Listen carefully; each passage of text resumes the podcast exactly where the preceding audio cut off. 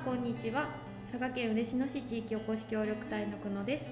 住む嬉野ラジオ。この番組は移住や空き家って実際どうなの？と地方の暮らしについて楽しいことから悩みまで市内のさまざまな方と交流しながらおしゃべりしています。嬉野に来てみると女性がさまざまな働き方をされていることに気づきました。移住後の働き方の参考に嬉野で働く暮らす女性にお話を聞いていきたいと思います。まずはご紹介します。嬉野温泉の旅館綿屋別荘で広報を担当されている東坂真美さんですよろしくお願いしますよろしくお願いします。ラジオ大好きであす。りがとうございますポッドキャストもいろんなのを聞いてます。楽しいですよねはい、楽しいです。そしたらですね早速ちょっとお話を聞いていきたいと思うんですけど、はい東坂さんは1年前に綿谷別荘さんに転職そうですね。それまこれまではフリーで自宅で、うんうん。えーグラフィックデザイナーの仕事をしてまして、うんうんうんで子供が、えーちょっとち3人いるんですけど、うん。一番下の子がだいぶ手が離れたので、うん。もう一回こう企業に所属したいなと思っていたところに、うんこちらの求人を見つけまして、うん。縁あって、はい、お世話になってます。ということですね、はい。じゃあもうすぐ1年。あ、一年経ったとちょっと経ちまました。はい。はい。その具体的にはここ綿谷別荘でどんなお仕事をされているかっていうのをお聞きしてもいいですか、はい、えっ、とこういった取材対応と、うん。えー SNS 発信、うんうんと公式サイトのあのイベント欄お知らせ欄うん。のえー、と情報発信と、うん。あとは館内の、うん。えー掲示物等うんを、えー私がそのデザインの仕事ができるので、うん。そのあたりをやっております。うん。はい。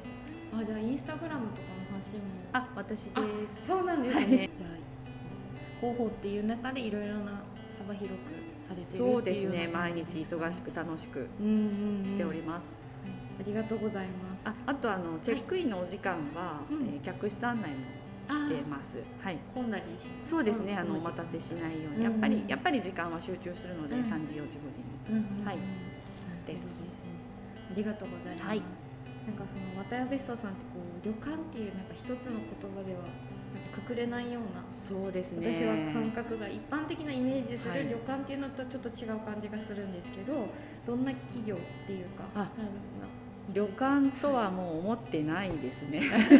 旅館でもあるみたいな感じで、うんあの今、えーオフィスに入居している会社が5社あるので、うんそのあたりも、うんえー事業を展開しているので、その綿谷別荘の旅館の中にそうですね。えっと、オフィスフロアをそうです。サテライトオフィスといって、うんうんうん。あの嬉野支社といった感じで、うん。えー企業さんがうん入っていらっしゃいますので、うん。ものすごくおしゃれですよね。そうですね。普通の客室っていう感じじゃなくて、はい、客室を改装しているんですけど、うん。昔のその旅館の客室の良さも残しつつ、うんうんガラッとこう現代風にアレンジしているので、うん。ちょっと用事で入らせてもらった後に、うん。自分のオフィスに戻るのがもう 戻りたくないなここで仕事したいなと思いながら白髪光りながらで部屋を出てます。戸坂さんのオフィスはあ一般的な感じ。一般的な感じどこの旅館さんもねうん。客室は綺麗だけど オフィスはもう後手後手って感じ。そうですね。はい。そしたらその企業誘致みたいなところを、と綿谷さんってされてたりとか、はい。他にもさっきのショップの方の話とか聞いてもいいですか？そうですね。あのバテア別荘は昨年11月に創業71年を迎えまして、それでえーリボンワテアプロジェクトと称しまして、うん。7つのショップなどをリニューアルいたしました、その中でも目玉がメイドインピエール・エルメと、うん。えーブックスティー三福うんですね、うん。はい、えーメイドインピエール・エルメはマカロンで有名なピエール・エルメさんのコンセプトショップ、でブックスティー三福はお茶と読書が楽しめる書店ということで、1万冊の本とあとは嬉野茶農家の副島園さんが、うん。えーお茶の販売と、うん。えーカウンターお茶が飲めるカウンターをされていらっしゃいます、うん。うん。うん。はい泊まるから通う旅あ館そうです。ありがとうございます。コンセプトで、はい。い、やなんか私も近くに住んでるんですけど、よく通ってそうですなね何かちょっとしたお土産とかそのなんかセレクトショップみたいな私には。もともとそうでしたよね、うん。あのそうやってワテアに出入りあされそうです。てよく利用させていただいて。ありがとうございます。なんかそんな感ケてるものを買いに来るところみたいな。私もそう思ってました渡辺 その働く前そうですねあのちょっといいお客さんと会う時は渡辺別荘の,、うん。あのロビーのとこでお、うん。コーヒー出してもらってゆっくり 上等な椅子でお話とかってうんうんうん。してました、そうなんか空間がすそうですね。ごい心地がいいというか。そう。ロビーのあの居心地の良さっていうのは、まあいろいろ私も嬉野温泉の旅館見て回ってますけど、うん。一番じゃないかなと思ってます、うん。ロビーね、はい。そういうふうに泊まるだけでなくて、はい。そういう利用もできるっていうあの今まではチェックインが11時チェックアウトか、チェックアウトが11時に終わって、うん。で再び15時のチェックインの始まるまで人が普通いないじゃないですか、うん。旅館って、うん。でも泊まるから通えって、うん。えーなったらうそのじずーっとお客さんが外来のお客さんがん。うん。いるっていうのが、うんうんあもう旅館じゃないな。ん。ただ普通の旅館じゃないな。っていう意味でですね、うんうんうん。思ってますし、途切れなくそうですそうです。なんかこうひ人がいらっはいしゃる空間っていうあの感じですね。11月の、えー、と三福オープン以来、はい。その客室案内をするようになって、うん。5時6時にうお客様を案内するとあもっと早く来ないといけなかったって言ってくださるお客様がすごくん多いので,、そうですね。うん。はいなので5時じゃ遅いですよって言わないとですね。事前にですね。そうですね。と思ってます。そう今日も入り口入ったら、はい。お洋服がいっぱいポップアップストアというかですね。なんかそうだからここに来ると、はい。新しい情報というか知らなかった、なんか文化とかそうですね。に出会えるっていうワクワク感を持ってい。つも来てます。あのハブ？ってこううん。こっからっていうハブになりたいっていうのがテレベースはありまして。うんうんうん一つかなと。人がつながったりとか、なんか文化がつながったりとかっていうことです。はい。うんありがとうございます。まあ、今のお仕事でやりがいを感じる瞬間とか、そういうどういう瞬間で感じられますか？あのピエール・エルメのお店が入ってるんですけど、うん。昨年その4月にお仕事を始めて、うん。1ヶ月ぐらいの時に、うん。あの社長の小原から、ピエール・エルメメイドインピエール・エルメのあのカタカナのうん。縦のロ A1 のポスターで出してくださいって言われて「うんはい」って言ってでその時、まあ、素材がなかったんで、うんネットから引っ張ってきてトレースして、うん ピッて出したんですけどそれはそのペーレルメの日本法人の社長さんがいらっしゃるってことで、あのおもてなしの一環でうんそれをしたんですけども、うんそれが4月だったんだけど、うん11月に、うんえーその社ペーレルメの社長さんがバテアベースを気に入ってくださって、うんここにお店を出すってなって、うんこう8ヶ月後にはうんお店ができるじゃないですか。早い。あのえーっていう。うんついこの間あの出したあの遊びで出したあのうん。うんポスターが、試しに。そうそうそうそう、おもてなしのあれで出したポスターが本当に、えー PLM の本本社さん本社から正式なロゴとしてうん。届くわけじゃないですか、データが、うん。うん。その感動。そうですね。スピード、うん。はい。い。ものすごい早いですよね。そうですね。種まきからうんうん。発芽、うん。え花開くまでが、ととてつもないスピード、うん。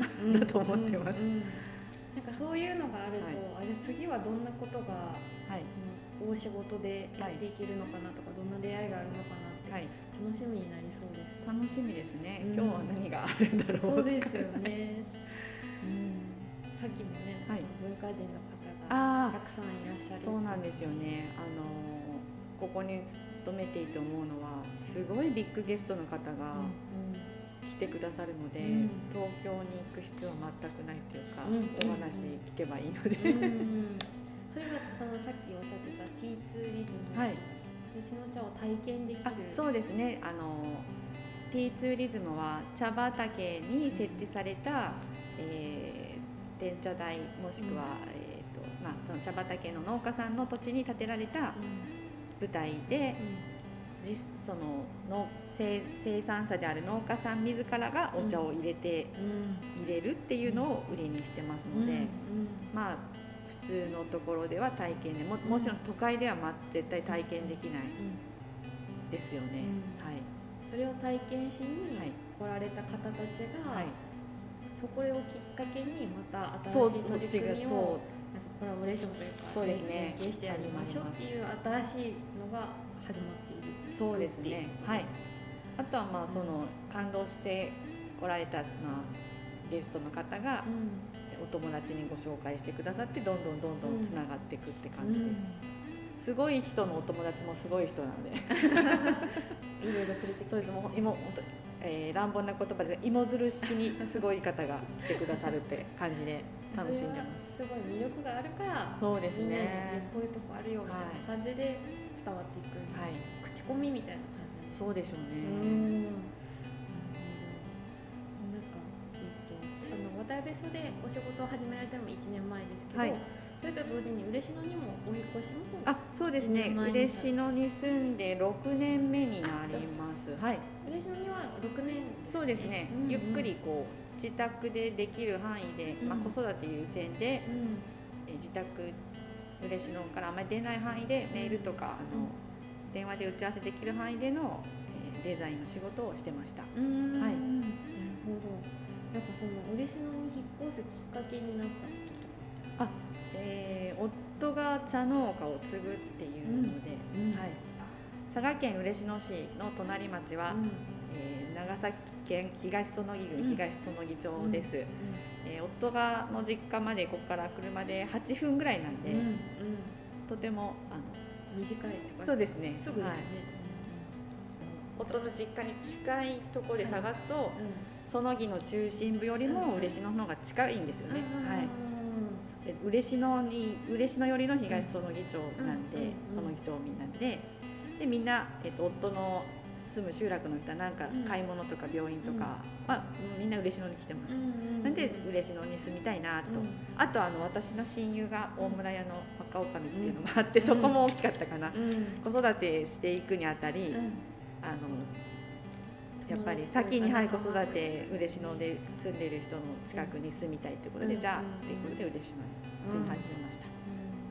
じゃ実際6年その嬉野で子育てをしてみて、はい、どうですか、あもうそのずっと思ってたのが、人口に対する文化の高さはすごい高いなと長崎市も人口多いけど、じゃあその人口で割った時のそのいろんなことなんて言えばいいんですかね、数値じゃ割り出せないんですけど、歩いていける範囲に素敵な旅館大村屋さんはあの湯上がり文庫を、オーディオをしてますよね。うん、渡ベストはこのいろんなまあ、ちょっとした美術館みたいだなって前から思ってて、うんとかあとお昼寝諸島とか、いっぱいこう、頑張ってる人たちがポンポンポンポンっていうのと徒歩圏内にギュッとしてるのは嬉野の魅力かなと思います。魅力的な人がたくさんいて魅力的なイベントだったりそうそうそうですね。こうあのされてるそう。空間さっき言ってた空間もそうですけどそうですね。なんかこう暮らしてるんですけど、はい。ちょっと非日常も感じれる場所がたくさんあるというか。おっしゃる通り、ね、なんかすごい、いいですよね。いいですよね。リフレッシュする。リフレそう。徒歩圏内でリフレッシュできるっていうか。うんうん、でそこに行けばまたさっきおっしゃってたみたいに、新しい情報が入ってきたりとか、ね、なかなか歩いてって思わないですよね。うん、あの私よくラジオを聞くんですけど、うんうん、大村屋さんでピーター・バラカンさんの出張 DJ ってやったじゃないですか。あれをあれすごいなと思って、うん、歩いていける範囲でピーター・バラカンさんに会えるってすごいんですけど、と思って、あのああそこも大村さん大広間でやったんですけど、寝そべっていいイベントって畳ならではだなと思ったし、やっぱあれよかったですね。なんか気軽に楽しめるはい。あとたまたまその私がこっちに移住してきた時に、この渡辺別荘の嬉野茶時がちょうどスタートした年だったんですよね。ねえー、こうやって今渡辺別荘のスタッフとしてお世話になってるっていうのは感慨深いですね。そうだからいろいろこう嬉野の中で、はい、新しく始まったプロジェクトみたいなのをずっと見,、はい、見ながらそうですそうです。見てきた中で種まきの時からちょうど住み始めたみたいな感じですかね。そこに自分もご自分もお仕事として入られてっていうことです、ね、お客さんとして見てたのが今お仕事できて、楽しいですね。そうですね。なんか前お話ししてた時は、私が渡辺ベーソーさんのなんかすごいす素敵なものがたくさんから、はい。ファンではい。なんか出入りしてます出入りしてるとか、はい。利用させてもらってますはいって言ったら、そう私もファンだったんですっておっしゃって。て あのコロナでどこも行けなくて、うん。で日曜日で子供3人連れて、うん。えーもうどうしようかなと思った時にワテヤベスト行こうかってなって、うん。ワテヤベストを探検しようとか言って ちょろちょろしてました。広いですね。広いので広いのでね。スタッフさん優しいんで、うんうんそうですんはいファンというかねずっと好きだった場所で働けるってすごいいいなってお客さんにそうあの自分がファンだったから、思います。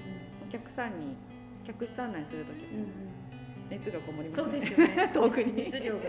そうなんですよ。みたいな。ここがよくてですね。この前ご案内した小学5年生ぐらいの男の子がうん「ここ最高じゃん」って言ってくれたんですよ「そうでしょ?」って言って「ここ最高なんですよ」帰ったらお友達に宣伝してくださいって言って そんな感じ。子供の中の口コミを、そうですね。してもらえればいいですね。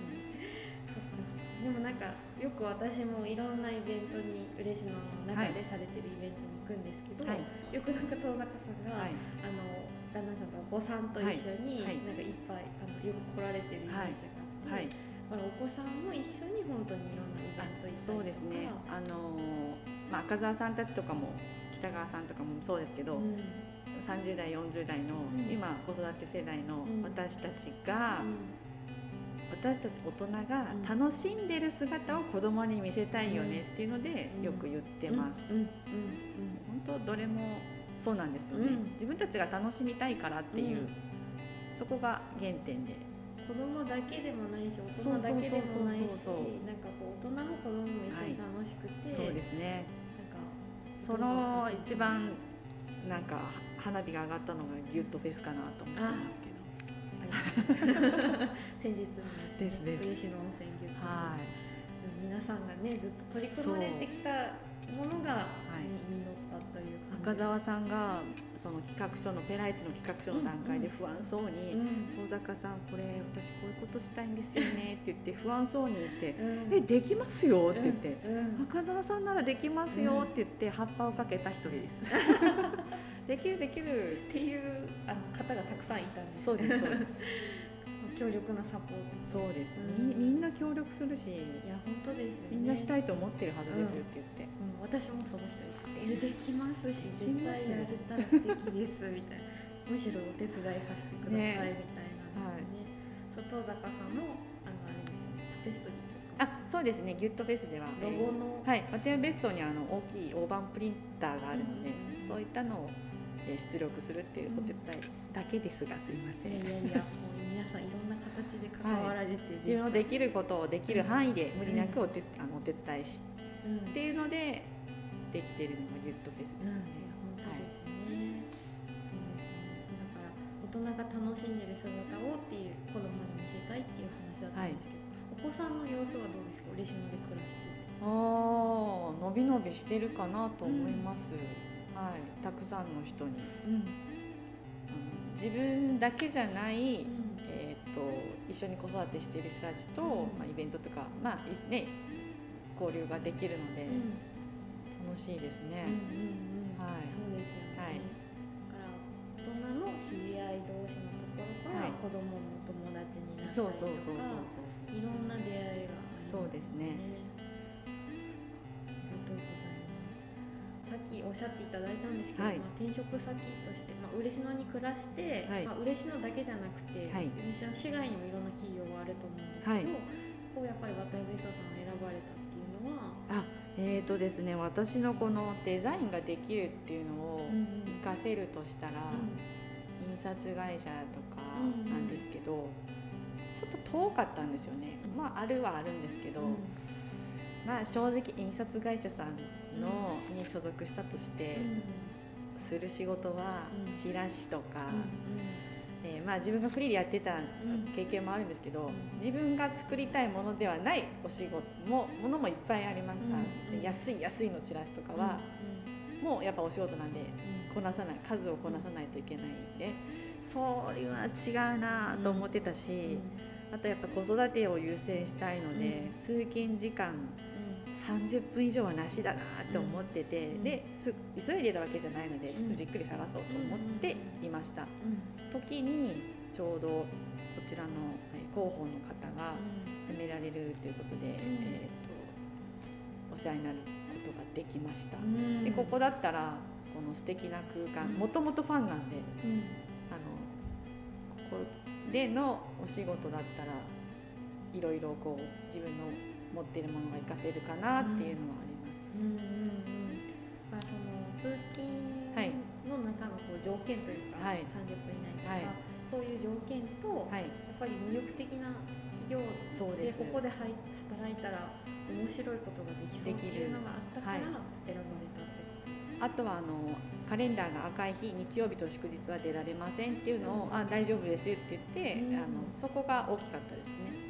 子育てを優先したスケジュールでも雇っていただけたんで、聞いてくれたっていうところはい。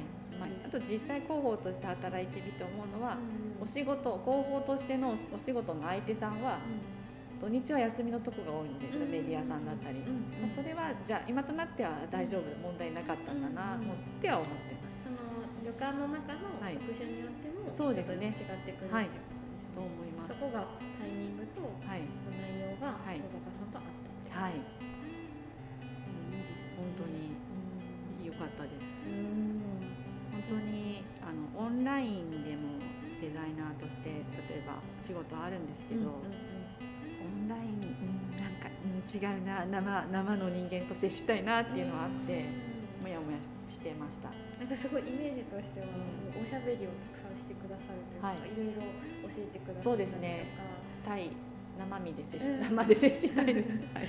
なんかそういういろんな方とのはい。交流とかも、はい。なんか大切にされてるのかなと思って、モテア別荘のもともとファンだったんで、そういう人材が候補になるっていうのはうん。うん素晴らしいんじゃないかなと自分自己自己自画自賛ですね。仕事っていう枠を超えてそうですよね。自分の好きがこう、はい。ね入り込んでくるから、でもあの今度ここ最高じゃんって言ってくれたさっきの男の子うんになんかあげたかったです。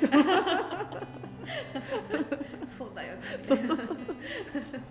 気が合うねみたいなそうですね。はい。いや素晴らしいですただこうそのさっきおっしゃってましたけど、旦那さんがはい。東そのぎでお茶農家されてるっていうことで、はいそのお茶農家さんってこう私のイメージとしては、もう家族みんなであ。そのお仕事をするっていうような感じなんですけどそうですよね。戸。坂さん自体は、お手伝いとかはされたりは？あえーお茶の繁忙期今まさに、えー、うん。一昨日から茶摘み始まったんですけど、うん。お茶の繁忙期はさすがに、うん。えー、渡辺さんのお仕事休みの日は畑に入ってうん。作業を手伝いますが、普段は、えー手伝っておりません。うん。で夫がですねあの今まではそうだったってうん。お父さんお母さんとうん。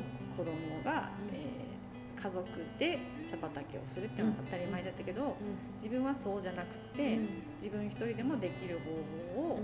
えーして模索していきたいということで、うん。あの結婚したんで,あのお茶もあのお茶の茶畑のこう植え方うん。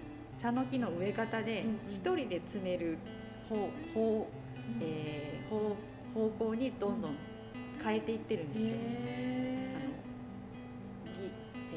義理の両親もうん。高齢なんで、いいつかはいなくなるじゃないですか、うんそれを見据えてのうん。ちょっとずつ、えっと、会食といって幅を変えたり、うん。植え直したりとかをうん。している段階です、みんなそうですね、うん。なるべくなるべくって感じで、はい。